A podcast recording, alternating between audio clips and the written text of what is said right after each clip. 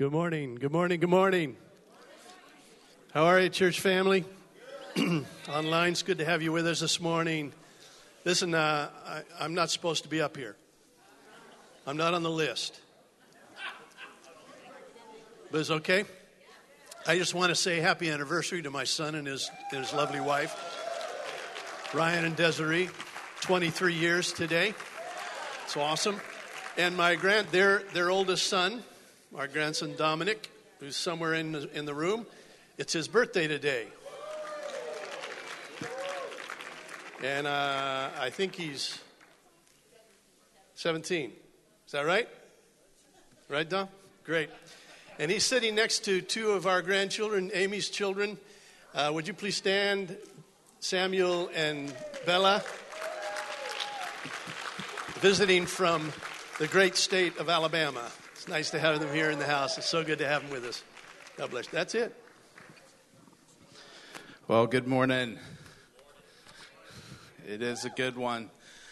So, I don't know if you noticed this morning, we have the declarations printed out for you guys on the cards. We put it on your seats. Thank you, Joe, so much for printing these off for us so you guys can take those home, pray them over your family, in your household, and the world around you, and live them. That's the most important part. That you actually live them, right? I can declare all day long how much I love my wife, but if I actually don't do it or live it, it doesn't matter. So declare it and live it. Well, you didn't like that too much, so just ask the Holy Spirit. No, it's so, what a great morning so far. It is, and it's my great privilege to introduce our friends this morning. Patrick, thank you so much for coming. And he, will be uh, leading worship tonight with us, so we can't wait for that. He's an amazing worship leader. But more than that, he's just an amazing person. So thank you so much for coming and being with us and coming, you know, leaving your baby and wife at home is that's a big deal. So thank you. We love having you here. And then there's Michael.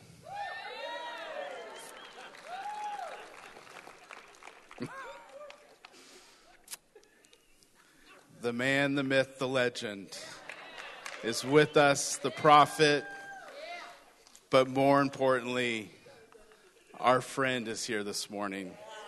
So, would you stand and welcome our friend Michael Dalton?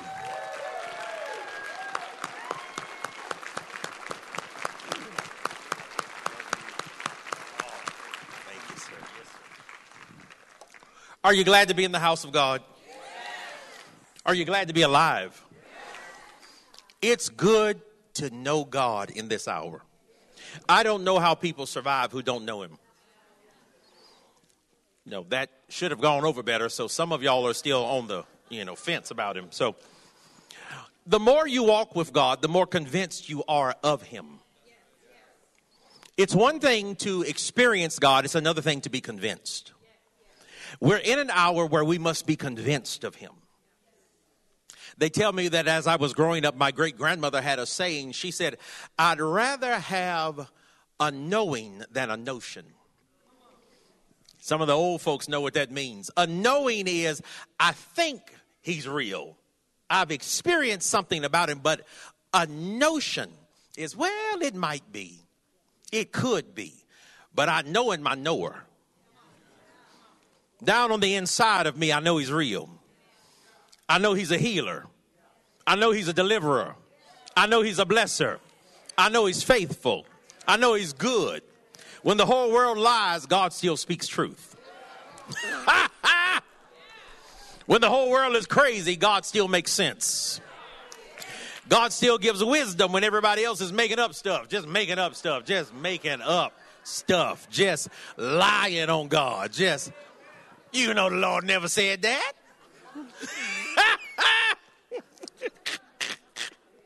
I'm gonna try to behave this morning. I'm just, I'm tired of folk lying on God, just making up stuff, just lying, just ain't talked to God in 12 years, but you said the Lord said, okay.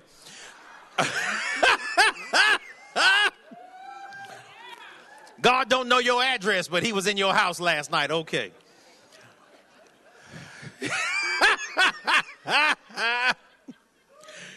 Some of y'all look nervous. So.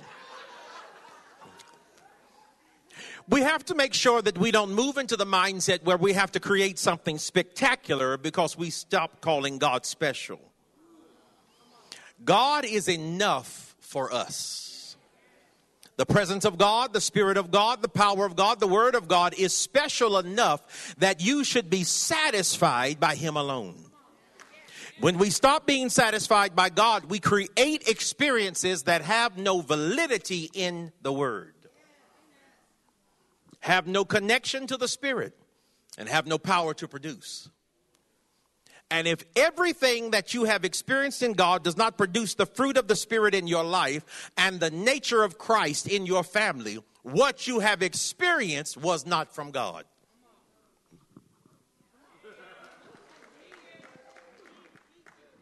You can't be touched by Jesus and not change. Ha! You can't be kissed by heaven and look the same. You cannot have God dwelling in your house all the time and you not ever transform. There is a connection to the divine presence of God where you begin to change. So look at someone and say, Have you changed? Some of y'all didn't even turn because you know they have not. You just know, you know. You live with them. You like, no, I know you ain't changed. I've been I've been asking God for a decade, help this brother. Woo, this sister right here, Lord, I gotta go home with her. I don't know what to do.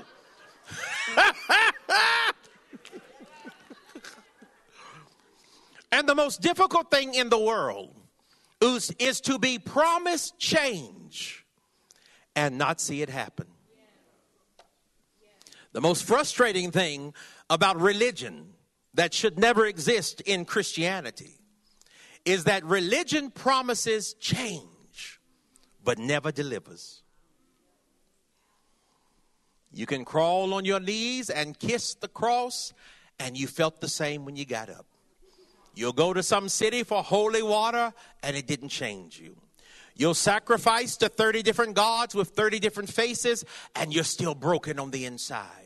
You make journey to a city somewhere and you feel as empty after the journey as you did before because religion does not produce change. It simply causes you to feel good intellectually that you completed an assignment. But Christ is the only one that from the moment you meet him, he brings a change on the inside that produces life that flows out of you. You cannot meet him and not be changed. Oh, how can you catch lightning in your chest and not start to sparkle? How can you have thunder in your belly and not roar? How can you have power on the inside and it not change you? The kingdom is in you. Woo! I'm trying to behave, Pastor Dave, Pastor Deborah. I'm trying to, I'm trying to just calm it down. Just sit. I'm trying, I'm trying, I'm trying to. Ryan, right now I'm working off that burrito. That's what I'm doing. I'm just working it out. Just I got it right here, and it's still it's just yes. And so, and Desiree, I have to tell you that panna cotta last night, my God in heaven. I'm not Catholic, but that's all I could do. I just Jesus, Father, bless your name. Just whoo, Lord have mercy. Almost drove back to your house about three o'clock in the morning just to find is there any more left? Is there any? oh, Lord. All right, some of y'all are like, I'm waiting for the message. I'm to bless you. We'll get there. Open up your Bibles if you would. If you don't have them, go get them. No, open up your Bible to Matthew chapter 18. We're going to go over a verse that you already know, but this is wonderful. I thank God, the older I get, I thank God for places where I find friends. And I thank God for this house because I have found friends here. This is this is family. This is friends. You go places to release the word of the Lord and it's good, but then you have places where you connect and you go, that's my friends. These are my family. And so I just honor y'all. I just feel like I'm always seeing family whenever we reconnect and it just blesses me. It's good to be here It's Good to be here. And you know, I'm like a cat. You feed me a couple of times, I ain't never going away. I'm just. You're going to have to put a sign up that says Dalton can't come back because he ate all our food. So,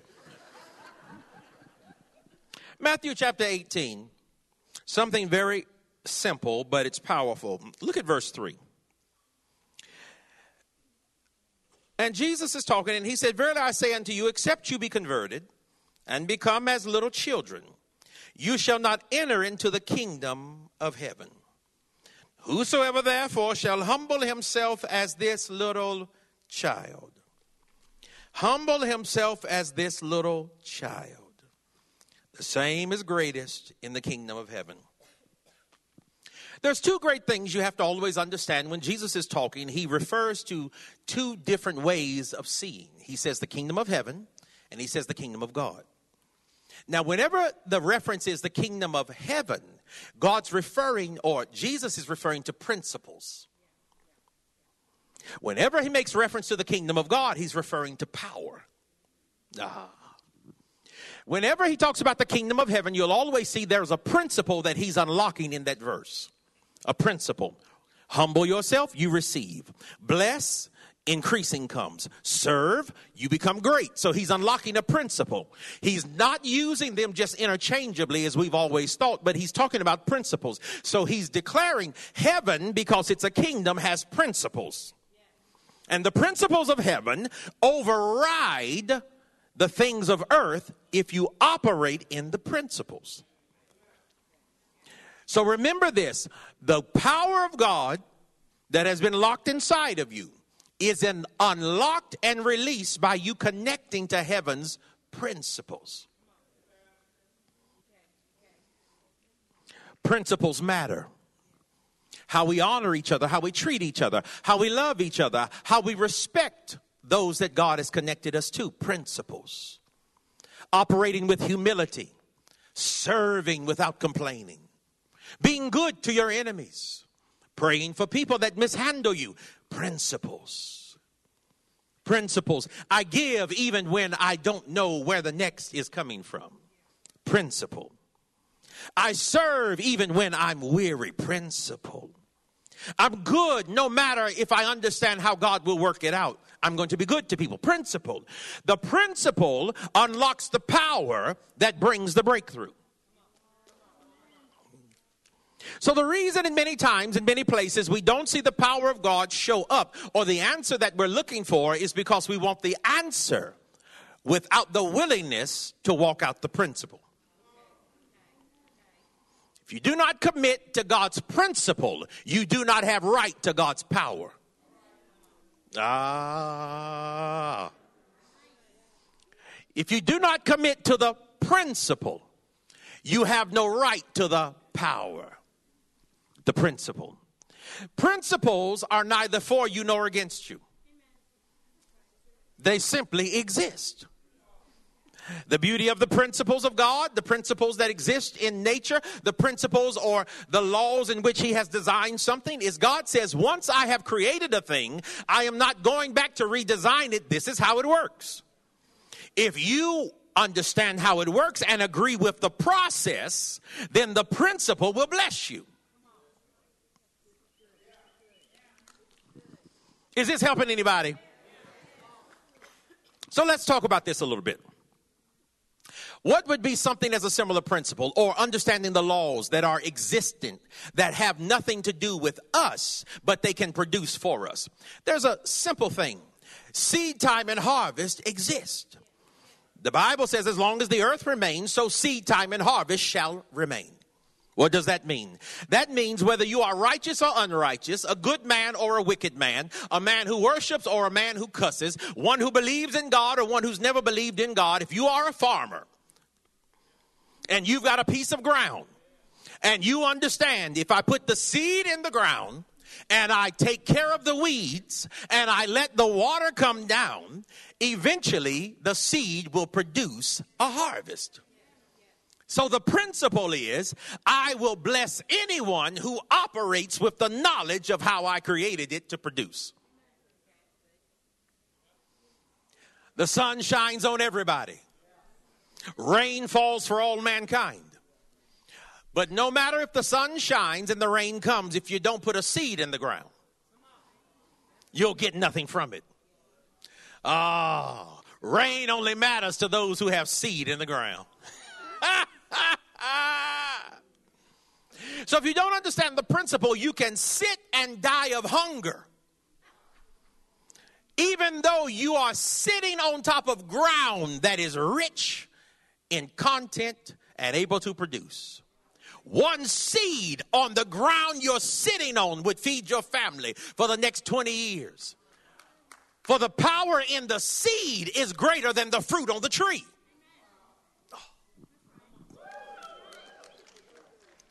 The principle is there's greater inside the seed than what's in the field. So, what does all that mean? Well, we're getting there. Principle.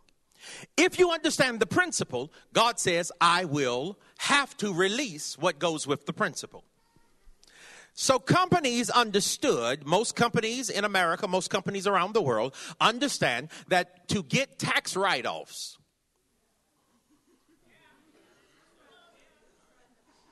they have a certain percentage of their proceeds that they have to give into, whether it's through taxation or whether it's to another 501c3 or they have to give it away to some community organization or it goes back to the government. But part of what they make, they release and it covers their taxes. They didn't come up with that they somehow understood the operation years ago because most of the businessmen in Western culture were raised with a Christian foundation. So they understood the principle of tithing. Ah. So there's now businesses that have no connection to the kingdom of God who are operating with tithing in a foundational model of their company that believers don't practice on a weekly basis. So the company that's now worth a billion dollars, they worked a principle while we were waiting for power. Ah. I'm waiting on God to give me a million dollars while an unbelieving company that's producing something unrighteous, that's corrupting the mindset of a generation, they give away 10 to 15% of what they produce to get it as a tax write off. So God said, I didn't bless them and not bless you. The principle works for whoever works it. Ah. The principle works. The principle works. The principle works. In the kingdom of God, God says everything I've given you is connected to a principle. If you understand the principle, power will produce. It doesn't happen because you prayed for it.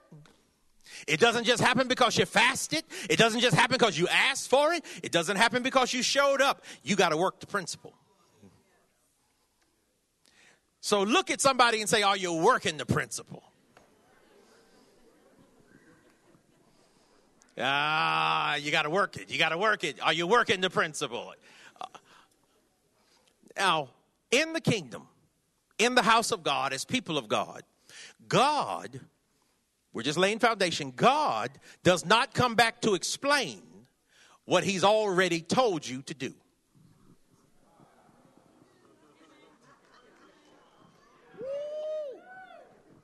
That's a shaka maka Zulu moment.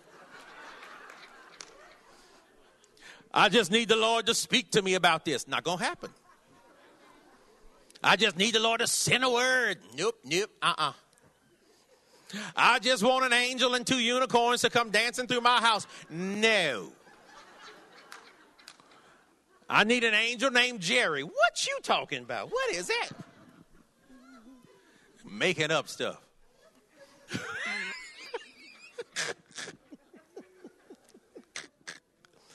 I love how Manoah, you remember when the angel of the Lord comes to visit and says to him, You shall have, there's going to be a child? I think it was Manoah. And remember, he asked, What is your name? And what does the angel say? You wouldn't understand it.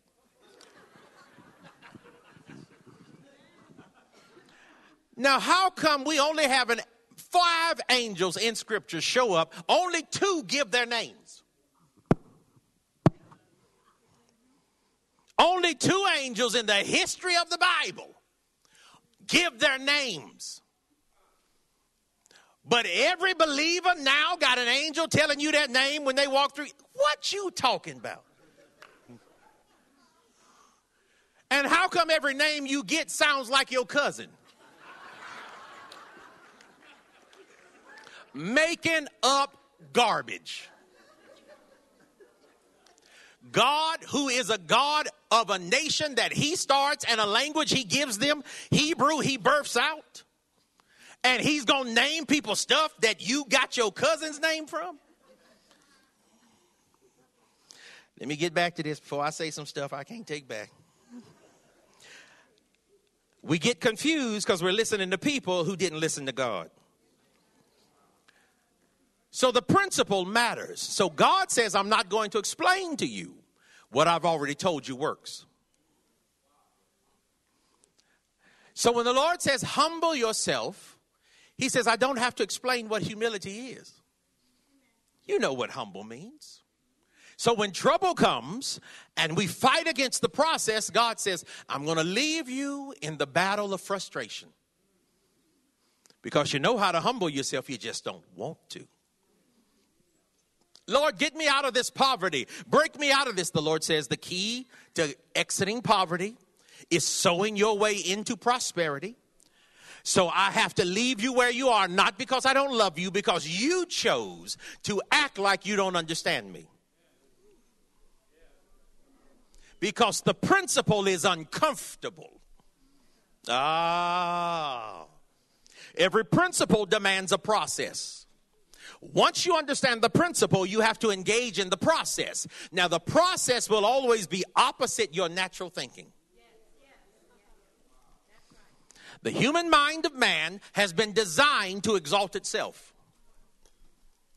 So your brain will always fight God's process because you think you know how to deliver you.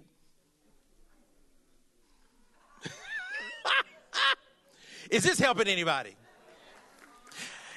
See, the Bible says the natural mind is always at enmity with God. In other words, your brain will fight God's process until the day you die. That's why you have to let this mind be in you, which was also in Christ Jesus. So you have to transfer your brain and take his brain because your thoughts will always lead you into another battle and his thoughts will bring you into a place of peace. So if you're a believer and you're always in the midst of fighting something, fighting people, arguing your way through, trying to conquer something else, I got 10 devils in my house. My kids have a spirit on them. My husband is listening to the devil. I turned the TV on and something jumped out. It's not the devil, it's you. Because the Bible says if you take on his mind, you can live in his peace. For whosoever's mind is stayed on you, you will keep him in perfect peace. Ah. So if I make this connect to him, he keeps me in a circle of peace. You live wherever your mind settles. Woo. So the kingdom says these principles open greater territory. These principles invite you on a process of dominion. These principles give you access to the kingdom of heaven. These principles give you access to the power of God. So the key to greater dominion, greater authority, living in peace is will you agree to his principle? So how does God grow us? He'll let you get in the middle of a storm. Ooh the storm begins. You're asking God, how long will this go on? And the Lord goes, I don't know. How long do you want to be in it?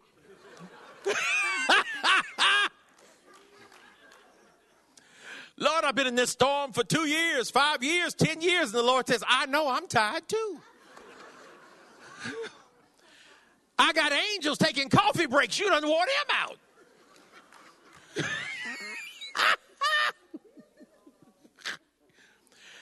So the length of the storm is often connected to your willingness to let go of your strategy.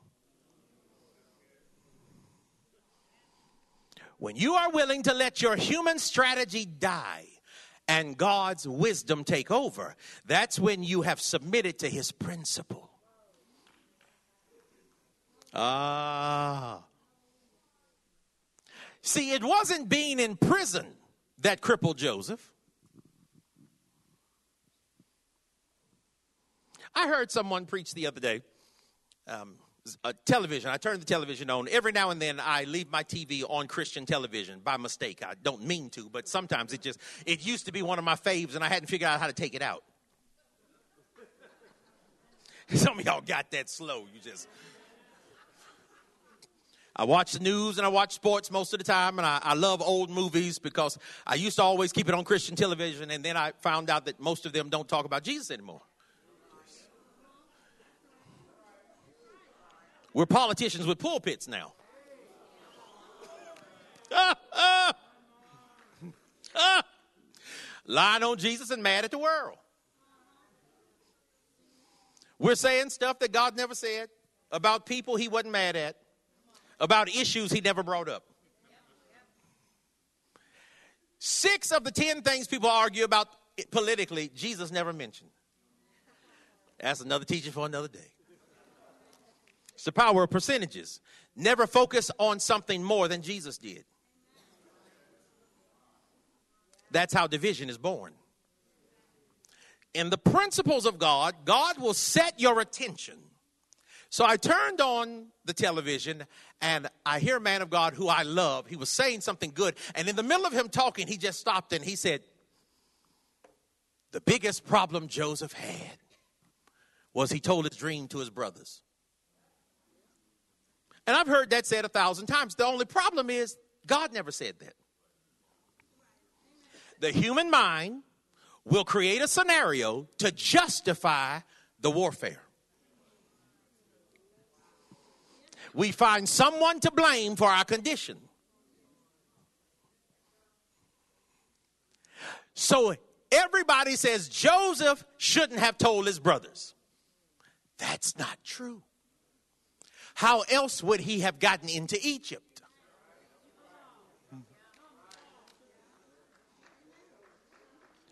For I was put here for the saving of our house, that our family might be delivered in the time of famine. So, no prison, no palace. Ah. So the principle is God says, I'm not after your comfort. I, the king, might put you in prison without an explanation.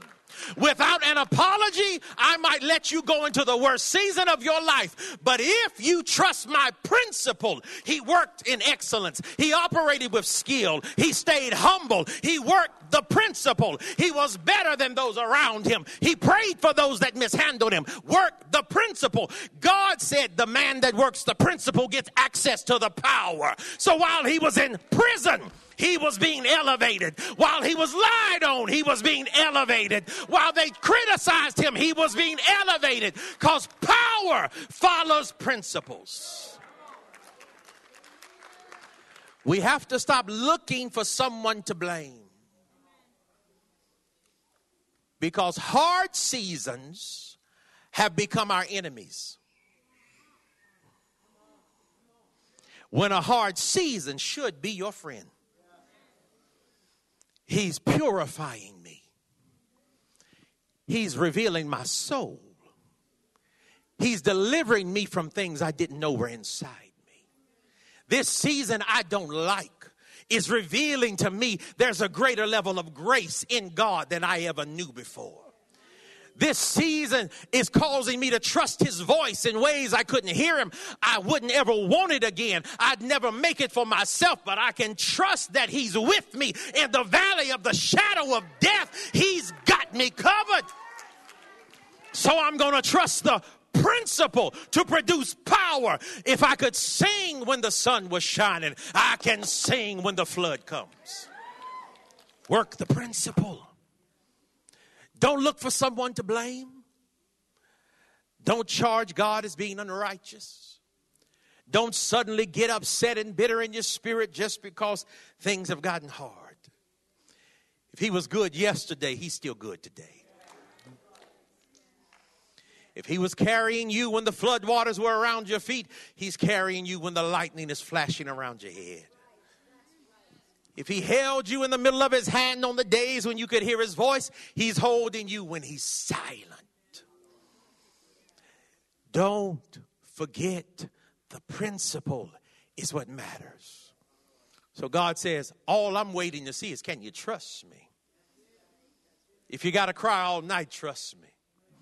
If you don't know what's coming next, trust me. If all the money is there, trust me. If the money disappears, trust me.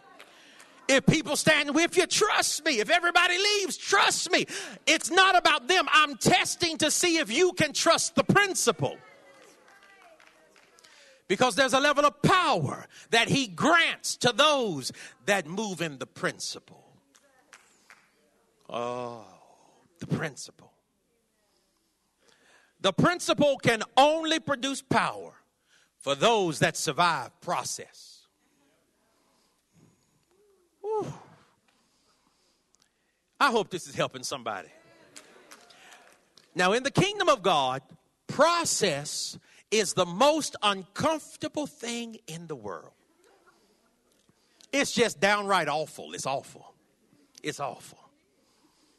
Have you ever noticed that if you could write your own story, there are chapters you never would have included?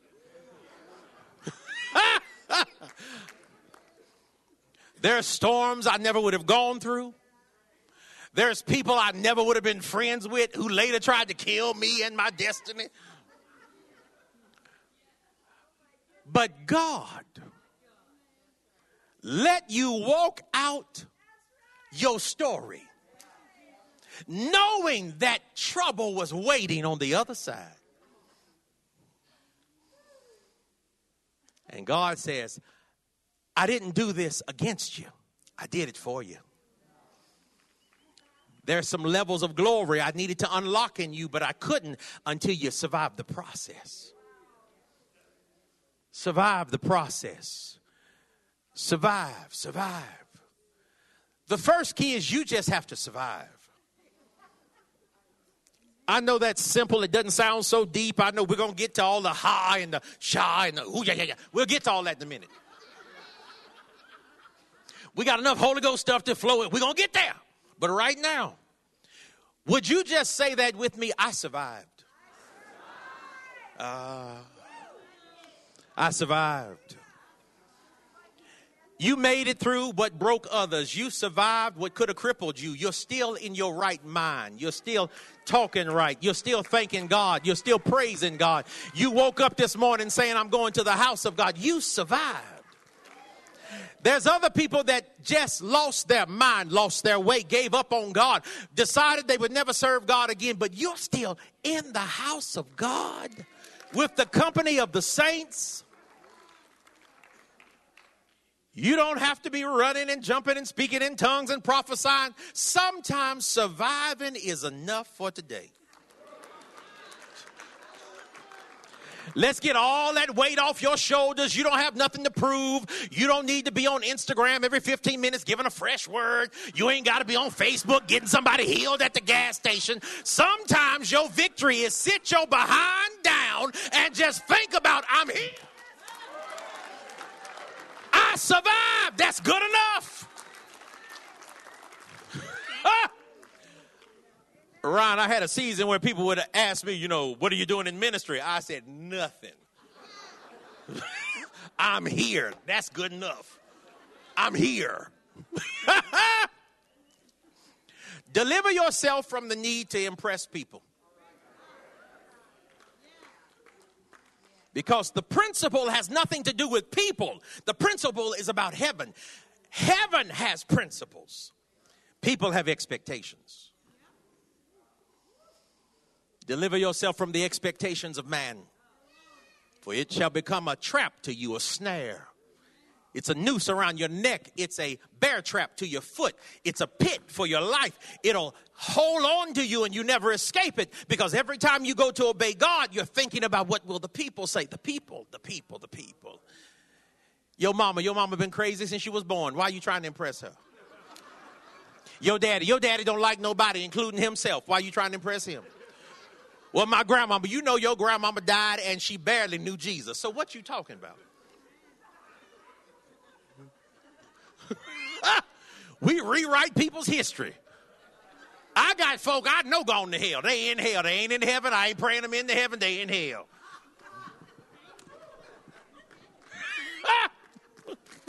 Some of y'all trying to figure that out. You got family members burning too. Get over it. So what happens?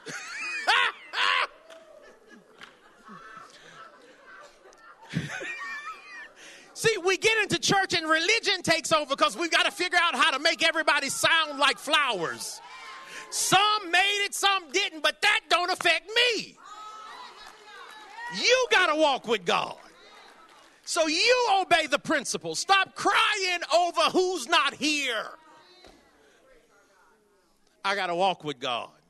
It's my walk. I hope they made it, but if they didn't, I'm going to see him for myself. It's the principle. What have you decided to do with God today?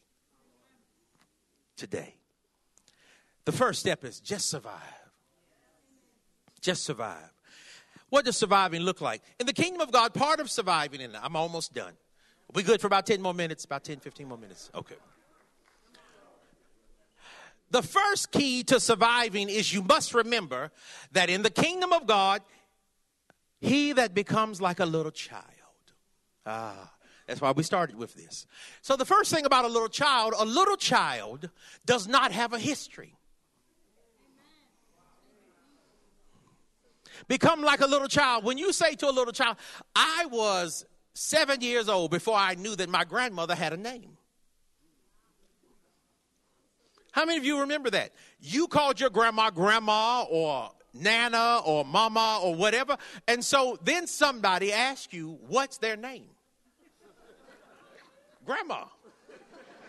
No, what's her actual name? Her, and I got mad. Her name is Grandma.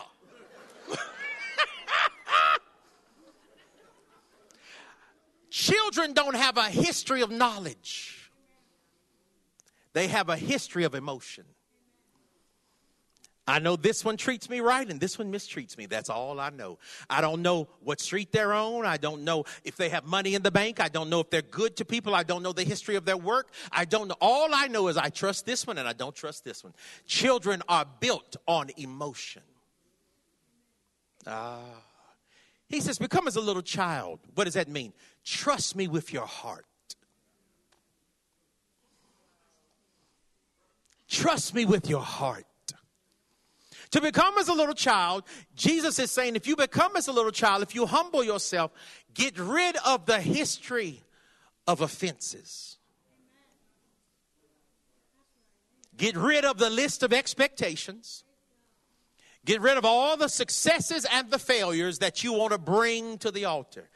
All of that has to disappear and just trust me with your heart. Trust that I'll be good to you. Trust that there's enough mercy for today. Trust that my mercy is new this morning.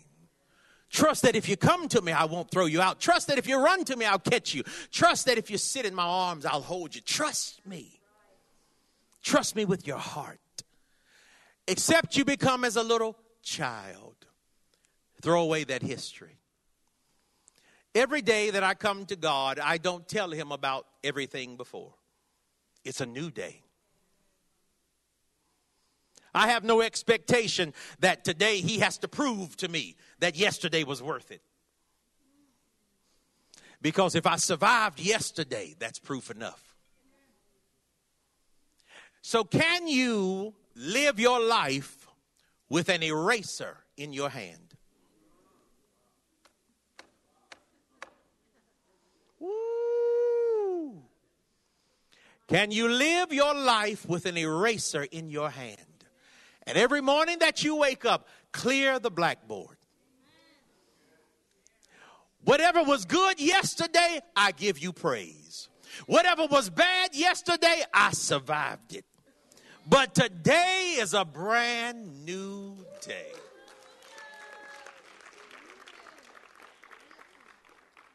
Peace comes when you stop holding on to history. Get an eraser in your hand. Would you just do that with me for a moment? Just just symbolically as a sign. Just God, I give you all of my past. Everything I've been holding on to. And I just let it go. How sweet will your time be with God if you stop reminding him of all the things you thought he should have fixed by now? How much more would you appreciate the Holy Spirit if you stop holding him hostage to old expectations? How easily could you flow in the prophetic that God has called you to walk in if you stop assessing all your old prophetic words in the face of his now voice? Erase your yesterdays. Paul said, This one thing I do, forgetting those things which are behind.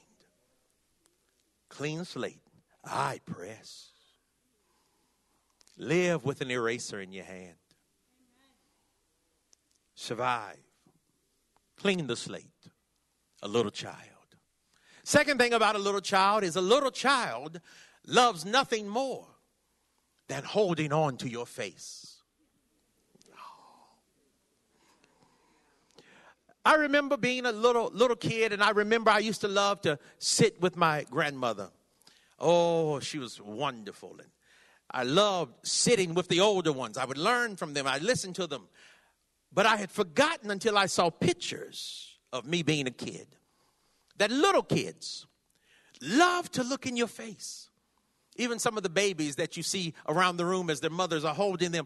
Children love nothing more than when you begin to talk to them, they look up in your face.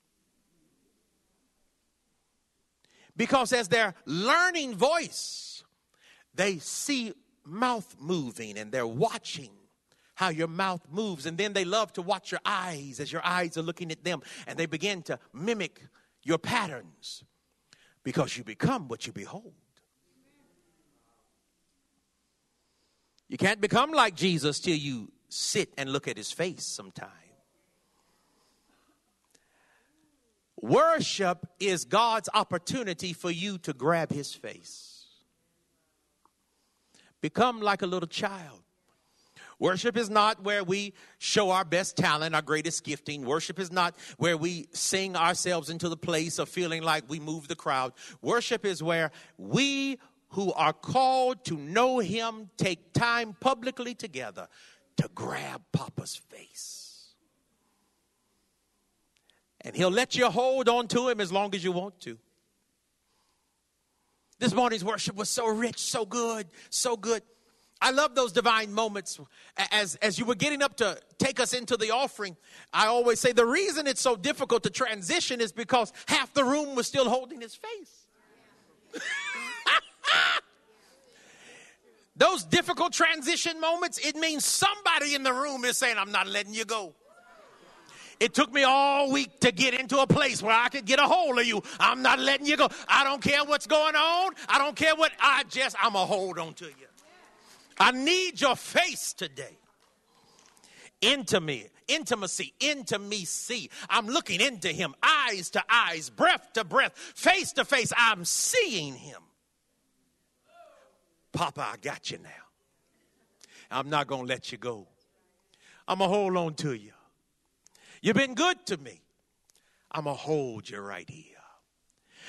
I've let go of the distractions. I've let go of the noise. I've become like a little child. I was looking at the mountains I have to conquer and the valleys I have to go through. I was looking at the doctor's report five minutes ago and I'm looking at the bills I've got to pay. But in this moment, all I can see is you. And I've got your face now. Papa, talk to me. I'm going to hold you right here. Would you talk to me? Nothing else matters. Would you talk to me? You don't have to talk, just breathe. As you breathe out, I'll breathe in. Life out of you is life into me. Can I just sit here while you breathe on me? Can I just sit here while my ear learns the rhythm of your heart? For John laid his head upon the chest of Jesus. And whatever you listen to begins to correlate what's going in your brain. And I heard his heart beat long enough until my brain begins to move at the rhythm of his heart. And now his heart has changed my thoughts. Can I sit here a while? When is the last time you sat with him and forgot the world? When is the last time you turned off the phone? I don't say anymore, told the kids not to bother you. When's the last time you took your kids with you, sat them beside you, and said, Mama and Daddy gonna worship until you hear God talk to you. Oh, catch his face. We've created something magnificent that God doesn't recognize. We built great gatherings all over the world of people coming together to say they are loving God, and nowhere in there do they catch his face catch his face. Kiss the Son. Kiss the Son. When's the last time you kissed him? Ah, we did this morning. When's the last time you kissed him? What does that mean? Psalm 2 Kiss the Son. Lest he be angry and you perish in the way when his wrath is kindled but a little. It literally means that when you are kissing him, it's worship. When you are kissing the face of Jesus, he steals his hand and releases mercy. You can worship God to such a degree that what should have happened wrong in your city just can't happen.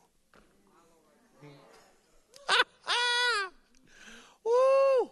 Where are those that love him? Where are those that wake up at three in the morning and just worship him? Where are those that get up and tell him he's worthy when nobody else is around? Where are those who two o'clock in the morning you're sitting on the edge of your bed with tears flowing down saying, God, it's me and you and that's enough. Kiss the son lest he be angry. Oh, my goodness. I'm trying to go further. I'm just camping here. I hope this is all right. In the Song of Solomon, it says something amazing. It says, I charge you, O daughters, by the hinds and by the roes. I live by this passage. I teach on this all the time. Wake him not till he pleases.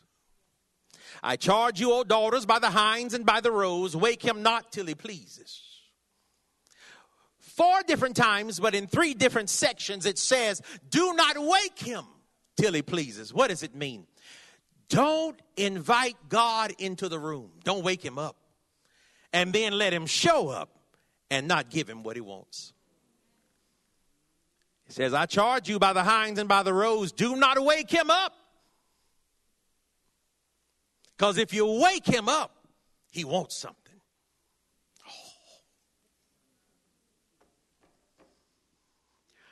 Real glorious encounters are not when we get God to come into the room.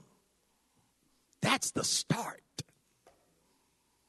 The glory falls when he gets into the room and then you abandon yourself.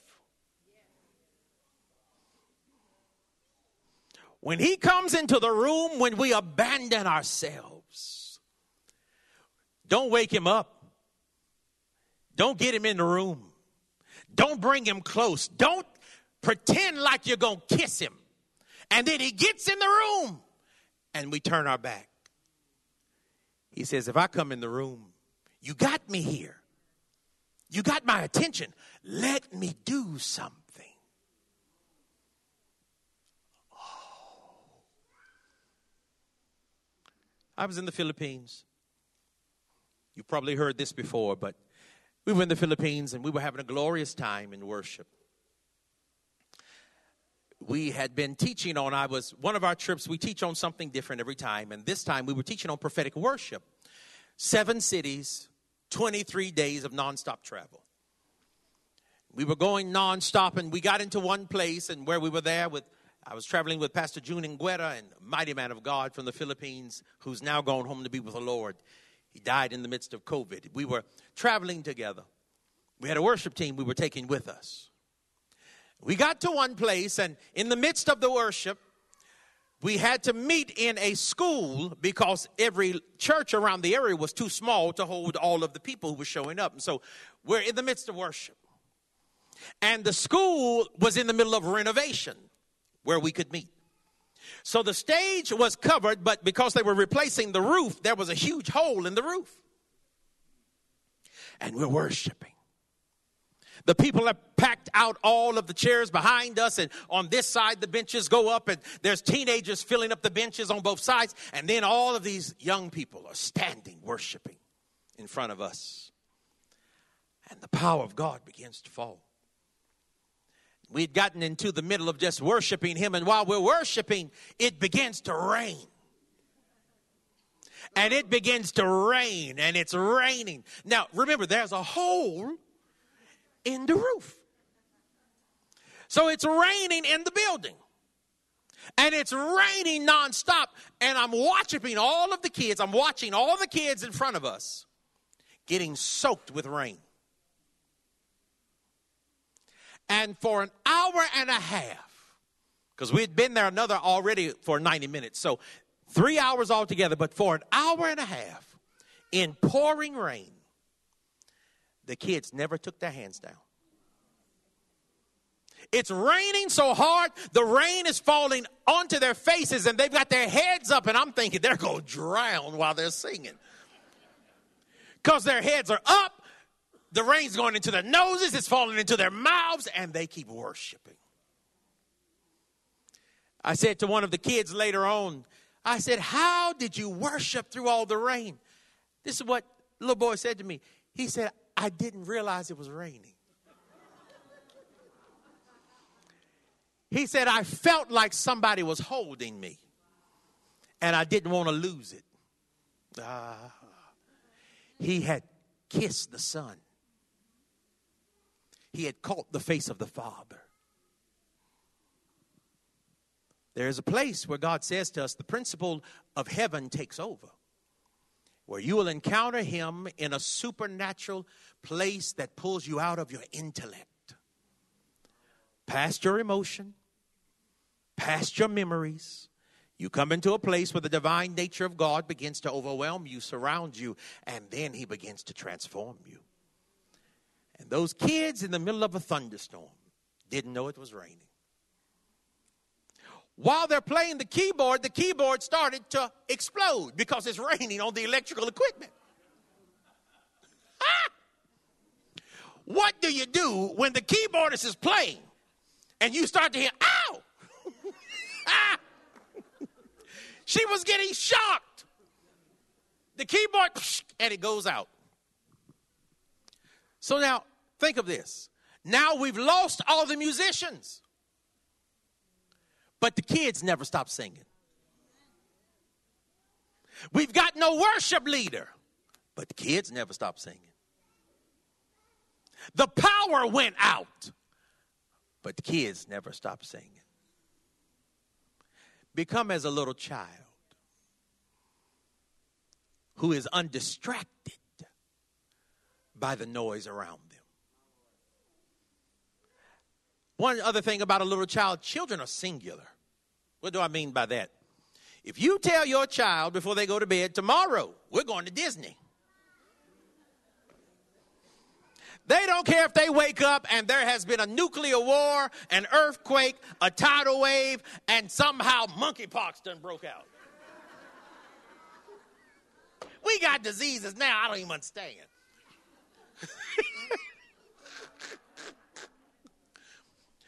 and that child will say to you, Now, you told me we're going to Disney.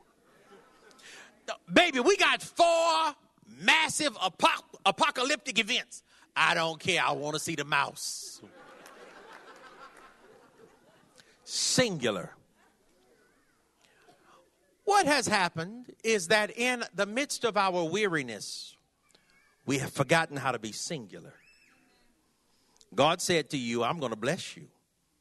And we've let the noise of the world and the economy, the stock market, political arguments, the foolishness of men, and we go, oh God, how am I going to survive this?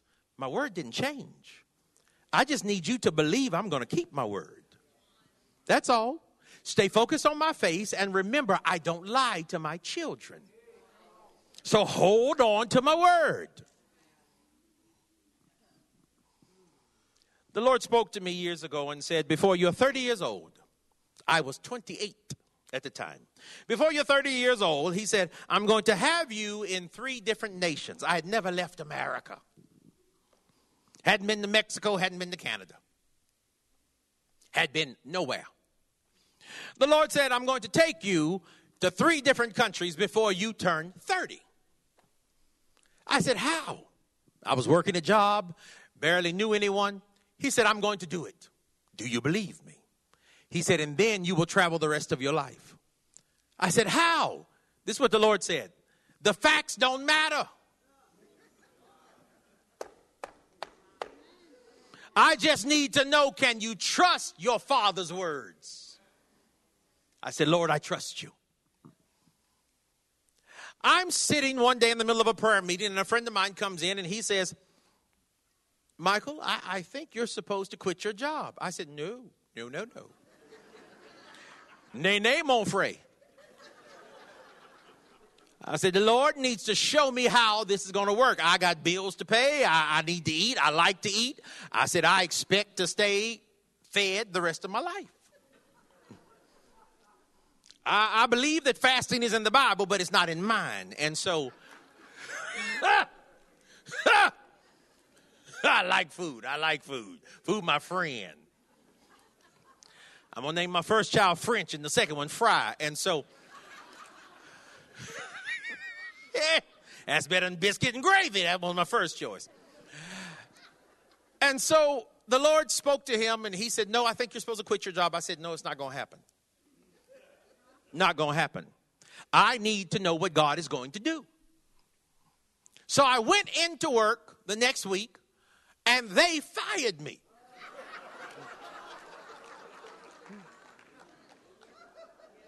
Said to me, We no longer need you. Then, as I went home and said, Lord, what happened? He said, If you're not going to step, I'm going to push you.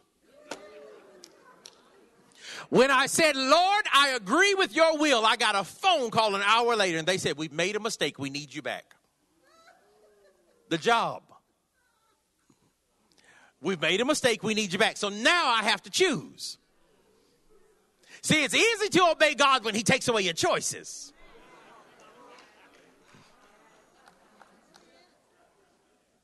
But what will you do when God gives you opportunity and you have to choose to say no?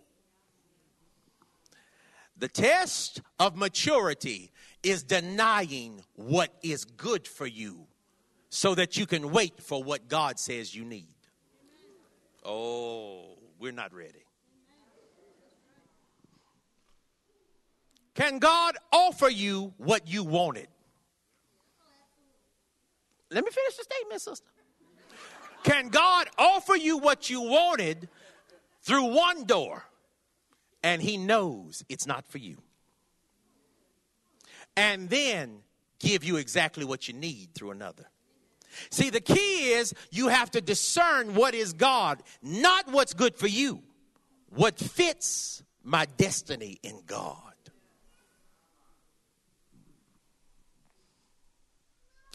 So I said, Lord, I hear you. So I didn't go back to the job.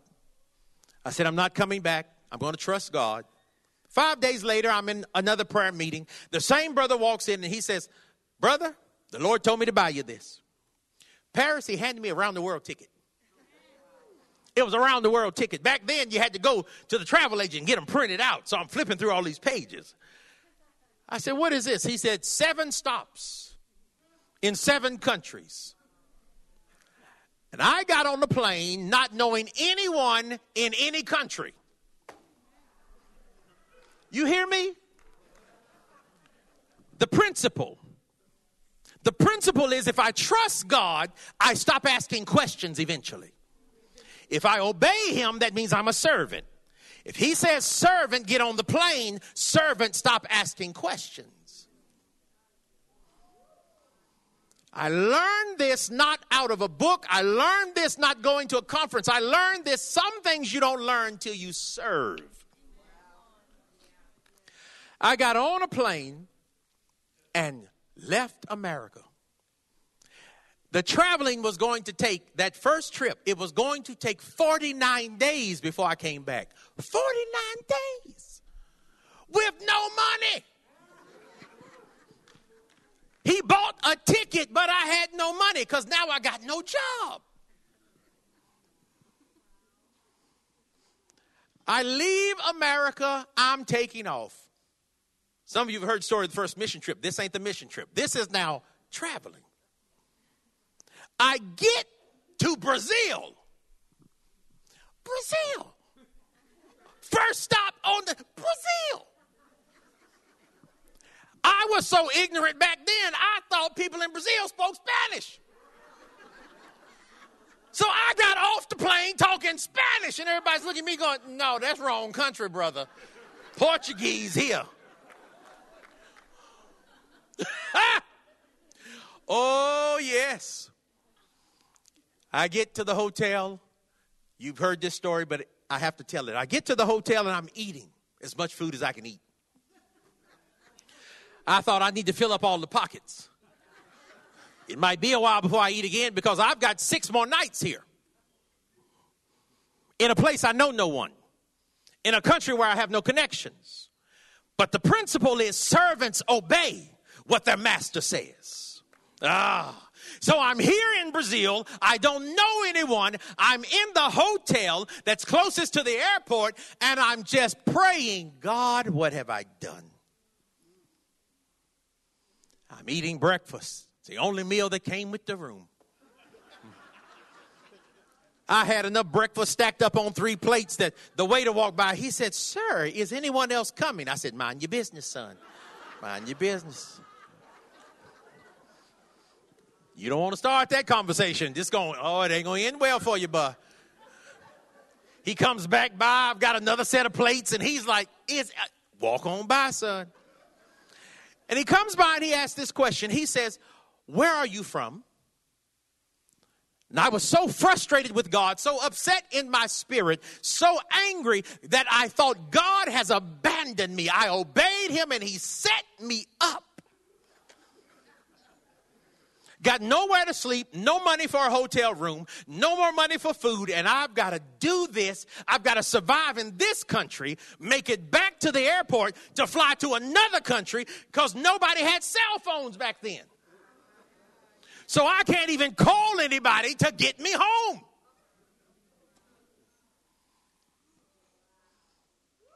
The process will never be comfortable. But you'll never reach your destiny till you walk it all the way through. I said, I'm from California. He said, Oh. And he said, And what do you do? I said, He said, No, what do you do? Who are you? I said, And I don't know why it came out. Back then, we didn't even use this language. I said, I'm a prophet of God. He said, Yes. I thought, At least one of us is happy.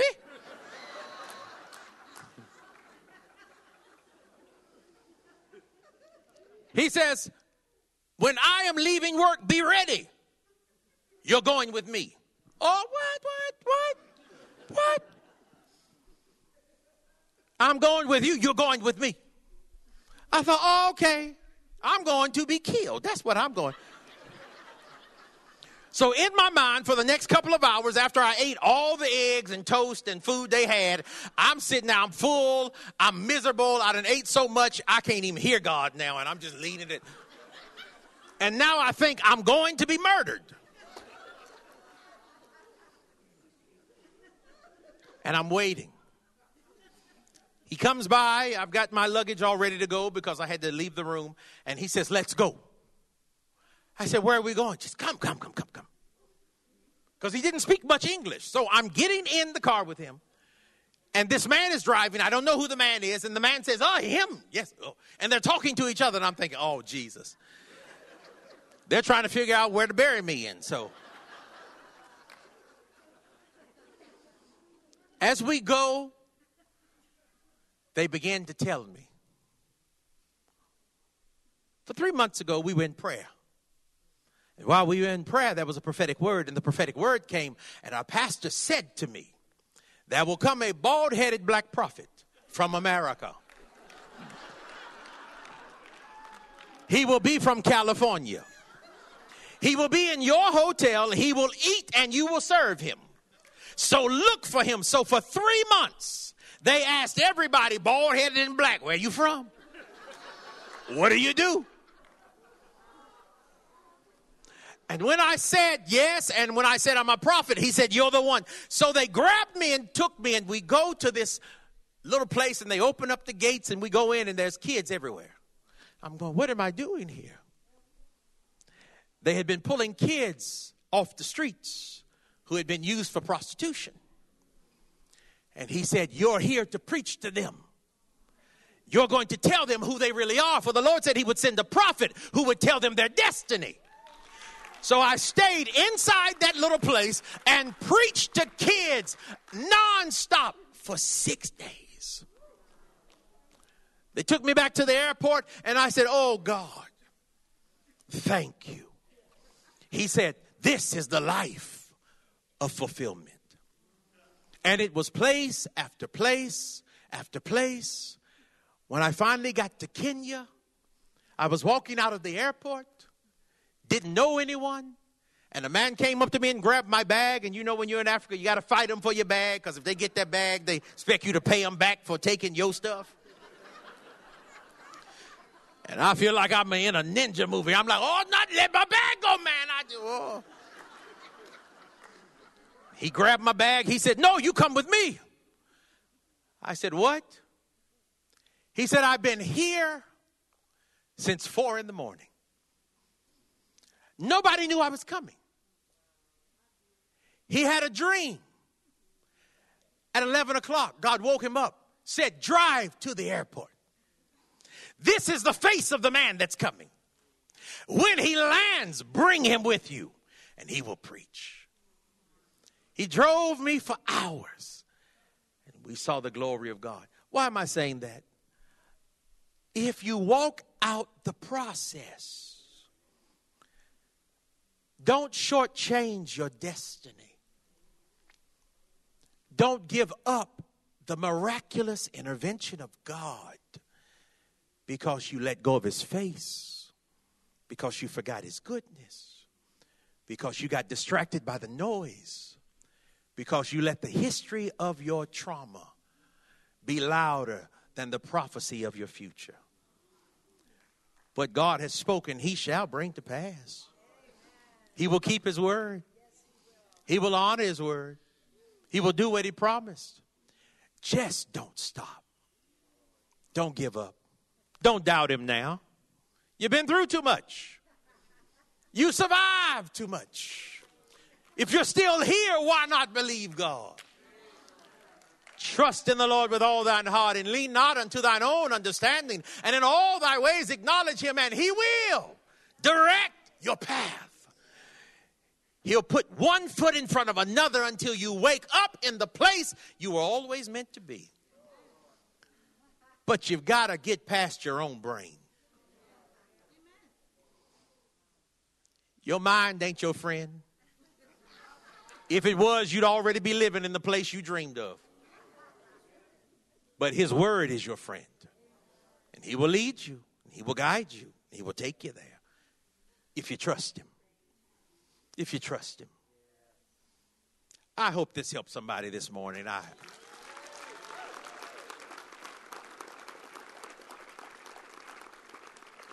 I've come into this place this season where I used to always look for a word that would wow the crowd.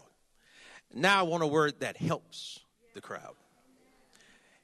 The word is supposed to help us become like Jesus, to reach our destiny, to reach that which He has called us to be in the earth, and to build good lives. All of your learning means nothing if your learning did not bring you to the simplicity of submitting to Jesus, to looking like Christ, to being better members of society, to simply loving each other better. I have one great prayer God, when I see you, I want to hear you say, Well done. That's it. Keep your life in that place. A few things I just want to release. Oh, God is good. Hmm. There's so much that God is doing in this hour that we have to keep ourselves from being distracted. I want to say to, because this is such a prophetic and apostolic house, to those who have been walking in the prophetic for a long time, I want to say to you, this is the hour where you have to sift the voices you listen to. Sift the voices. In the next couple of years, there is coming a great shaking, not in a bad way, in a great way, a great shaking where God is raising up new voices, new hands of power, and new ministries that will look just like Him. And as He does this, He is going to sift our hearts. What does that mean? Don't get stuck in an old mindset. God is bringing new ways of reaching the generations around us. Now, not new theology.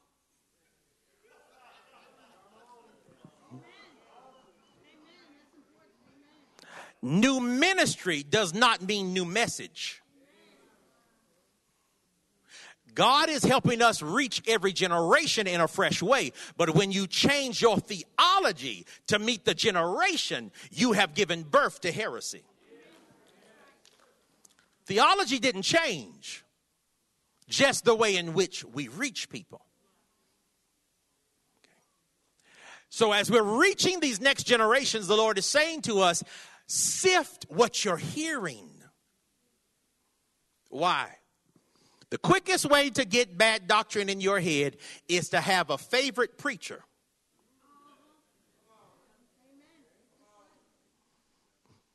I know this seems like another message, it's not.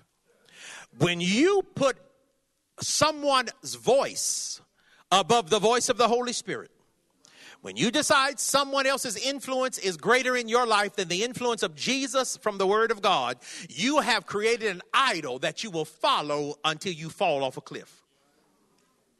No one's voice is greater than the voice of the Spirit of God. No one's word is greater than the word of God Himself. And when somebody else disagrees with what Scripture denotes to be truth, you make sure you understand they are lying to you.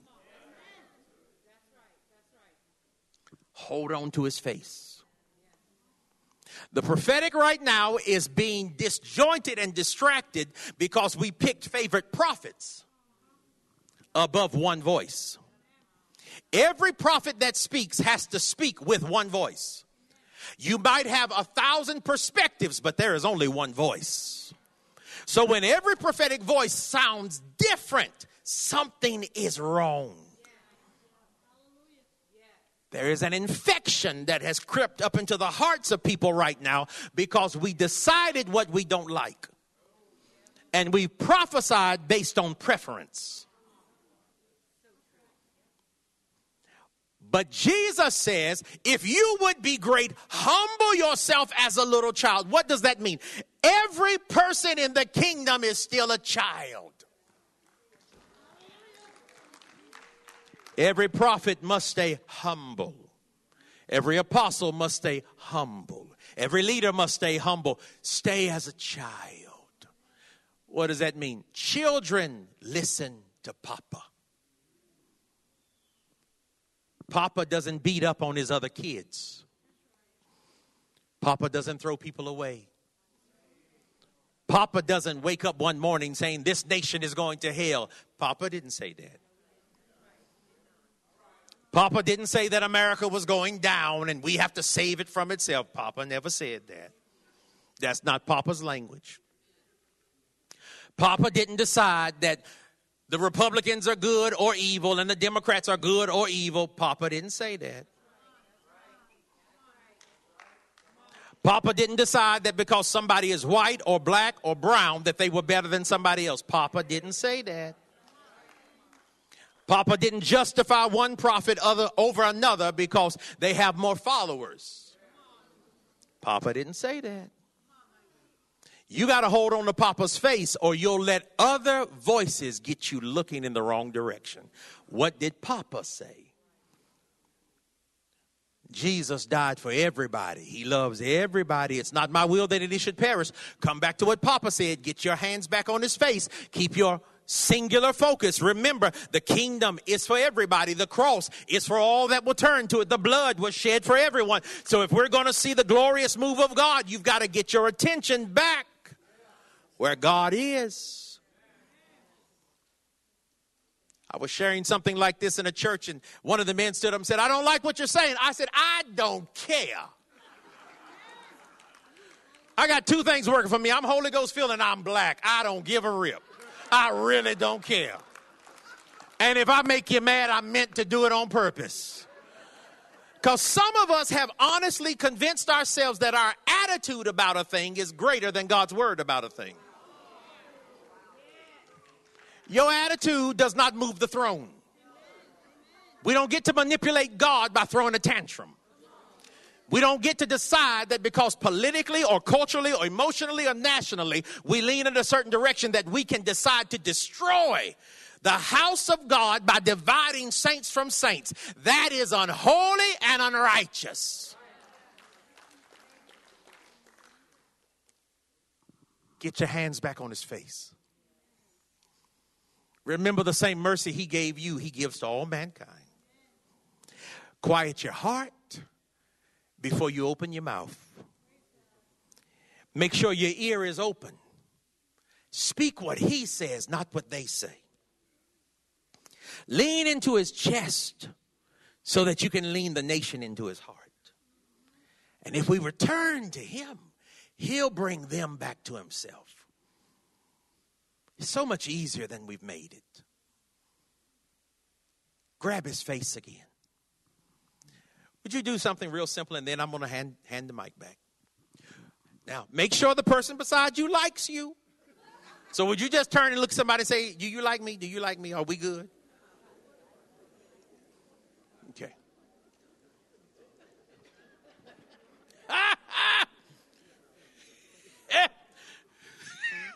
Some of y'all ain't sure. You didn't get the right answer back. You didn't get the right answer.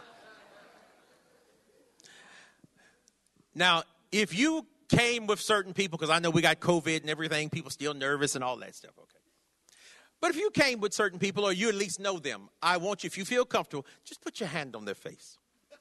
Mm-hmm. Mm-hmm. Especially you couples. Y'all know y'all were touching before you got in here. All right. That's good. Now, would you do one more thing? While you're touching their face, would you just look them in the eye?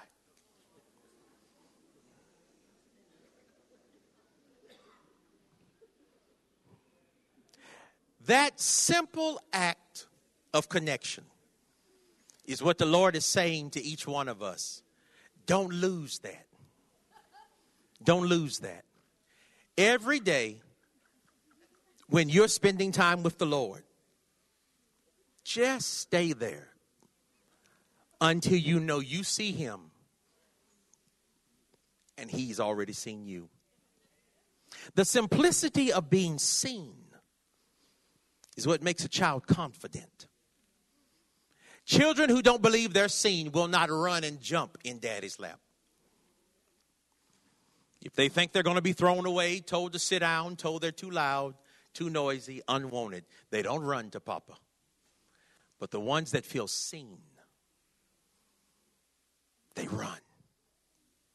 I say to some of us, the only reason we're still fighting and arguing about stuff is because we feel unseen. And so we're looking for opportunities to be heard and seen because it validates us. But if you would return to the place of being seen by God, your identity is validated. And you no longer have to fight everybody else. You do what he tells you to do with a good heart. And then you sit with him and you trust him. I don't need to fight anybody. You can't take what's mine. I can't take what's yours. I don't need to prove anything to anybody. Nobody called me but God. Before Him alone must I stand. I don't have to find out if everybody loves me. I love me myself. I think I am awesome. I write myself notes. I text myself. You think I'm kidding. There's an app where you can set up text to drop on your phone. I've set up on my own phone every now and then. I'll get a text and it just says, You look good, brother. And I'm like, Yeah, I it. It's a sad dog that won't wag his own tail. You've got to learn how to celebrate what God has done in you, or you'll be a hostage to other men's praise. Keep his face right before you. Keep his face. Oh, my goodness. All right. I'm going to stop there because I was about to enter into a whole page of prophetic words, and we're going to stop there. We're going to release a lot of that tonight because I know there's food coming, and so I, I feel like, hey, hey. This is this is one of the few churches where y'all notice I stop and I just hand the mic back. I'm like, you know we gonna eat. Other places I just prophesy all day because they ain't got no food. They ain't, they ain't got no food. They ain't. Or I've been there and they can't cook, so we might as well do ministry because Lord Jesus. I went to a church not long ago, Ryan, and they fed me at the end of service, and they were like, "What do you think?" I said, "I think the Lord is good." She said about the food. I said, "Move on, Mama. Move on. Move on." I don't know how to lie, so I just. yeah, you should let that chicken live because he died in vain. That thing cries from the ground. That sucker right there. Woo! Ezekiel's bone. That bird was like, I'm going to get you if I get one more breath. Just, ooh, Lord, have mercy. Just, mm, mm.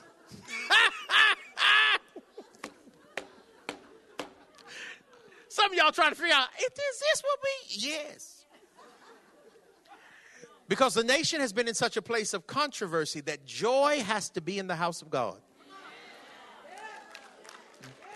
We have to laugh together here so that that doesn't overwhelm us. All right. Put your hand on your neighbor.